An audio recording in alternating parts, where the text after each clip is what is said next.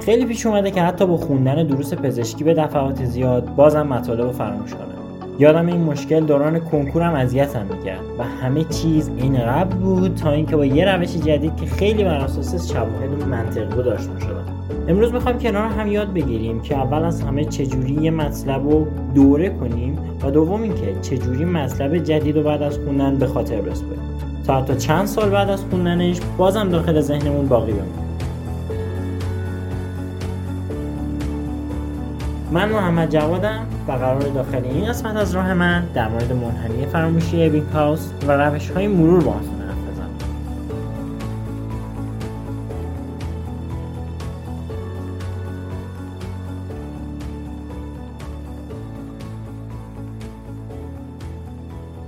خب دیگه دمدمای کنکور و بچه ها دیگه دارن آماده میشن برای آزمون های جامعه و باید دوره کنیم. بریم با هم ببینیم دور کردن چجوری باید باشه و بهترین روش مرور چی هست اصلا.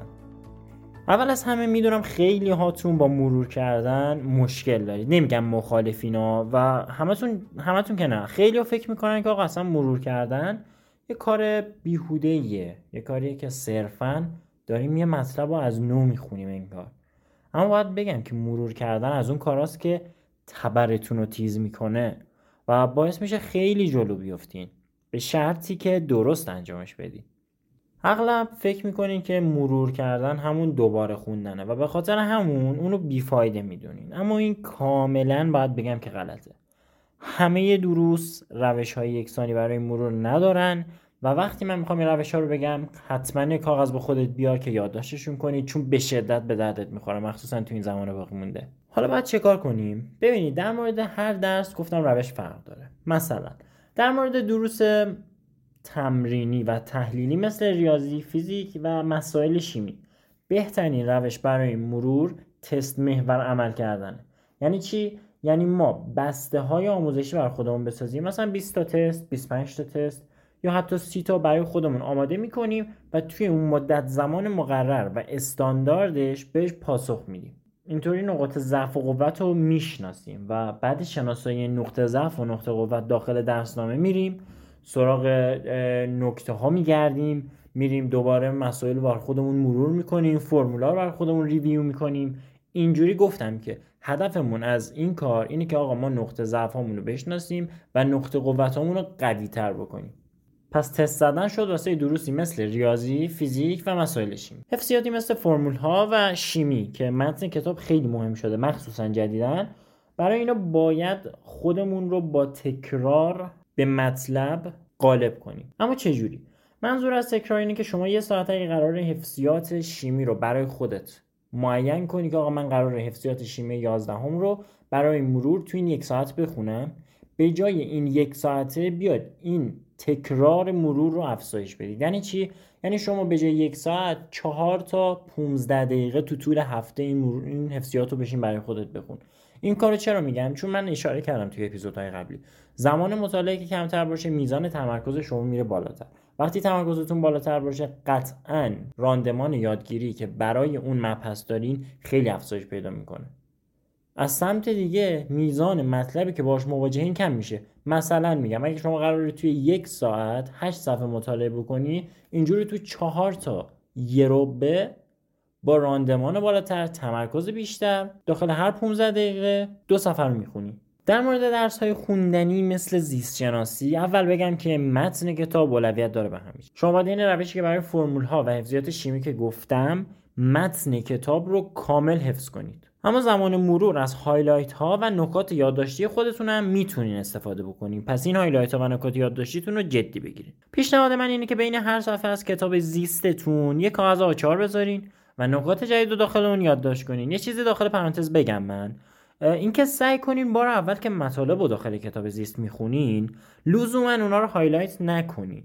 چرا میگم؟ چون بار اول همه چی مهم به نظر می‌رسه. So what is the solution? راه حل چیه؟ ببین کارو بسپار به دفعات بعد مطالعه. بار اول فقط با مطالب آشنا بشین. سعی نکنین کتاب رو رنگ‌آمیزی بکنین این از روش های مرور که واسه هر درس طبق شیوه خاصی که برای اون طراحی شده باید باشون مقابله بکنیم و اینکه یاد گرفتیم چجوری مرور بکنیم هر درس رو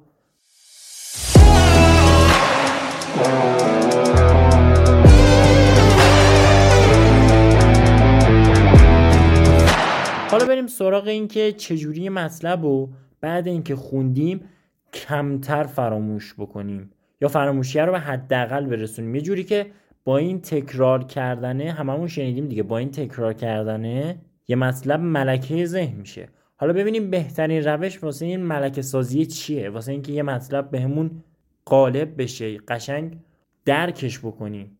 من اول پادکست یه حرفی زدم در مورد یه منحنی به اسم منحنی فرموشی ادینگ هاوس خب بریم ببینیم ماجرای منحنی چیه. اولا اینکه آقای ابینگ هاوس یه روانشناس آلمانی بود که تبدیل شد به یکی از پیشگامان علم داخل زمینه حافظه.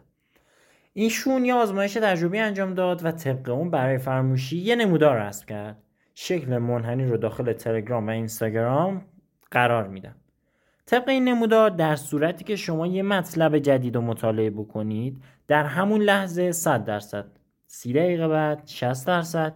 یک روز بعد تنها 25 درصد مطالب رو به یاد میارید و این هیچ ربطی به خنگ یا باهوش بودن شما نداره. در همه انسان ها همینه میانگینش. حالا بریم ببینیم که چجوری از این آمار استفاده بکنیم.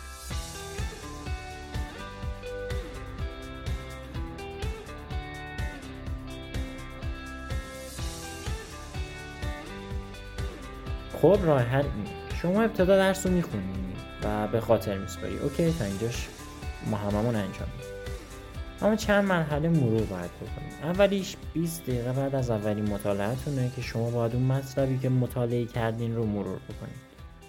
بعدیش یک روز بعد از اون مطالعه است. سومیش یک هفته بعد از مطالعتون و چهارمیش یک ماه بعد از اولین بار اتفاق میفته انقدر شما با این کار مطلب و خوب و راحت یاد می‌گیرید که دیگه فراموشی اون مطلب اصلا براتون سخته. نمی‌تونید اونو فراموش بکنید. و من واقعا تضمین می‌کنم که اگه این کار رو انجام بدین هیچ چیزی رو فراموش نخواهیم کرد. اما یه سری روش هایی هست که به این فرایت سرعت میبخشه. به این یادگیری مکرری که گفتم. مطالعه درست و اصولی که داخل اپیزودهای قبل راجع که چطور متمرکز درس بخونیم حرف زدم. مورد دومی که اگه مطلب حفظی اعداد یا حروف بیمعنی داریم مطلب دوم اینه که اگه مطلب اون حفظیه یا شامل یه سری حروف و اعداد بیمعنیه ما بیایم اونا رو کدگذاری بکنیم رمز بذاریم برای خودمون که یادشون بگیریم. من خودم ستونهای جدول تناوب بر خودم رمز گذاشته بودم. مورد سوم اینه که آقا برای درس خوندن تعادل ایجاد بکنید و نوسانی نباشید. اینکه یه روز ده ساعت بخونم روز فرداش خستم سه ساعت بخونم اصلا نباید اینجوری باشید. خب رسیدیم به قسمت آخر فصل اول راه من. امیدوارم که تا اینجای کار از اپیزودا راضی بوده باشین استفاده کافی رو انجام داده باشین. خیلی ممنون میشم ازتون اگه ما رو داخل تلگرام و اینستاگرام به آدرس راه من پادکست و در آخر برای همتون آرزوی موفقیت و خوشحالی می‌کنم و امیدوارم که یه روزی به هر چیزی که لایقشین دست بده کنید. دوستتون دارم. خدا نگهدار.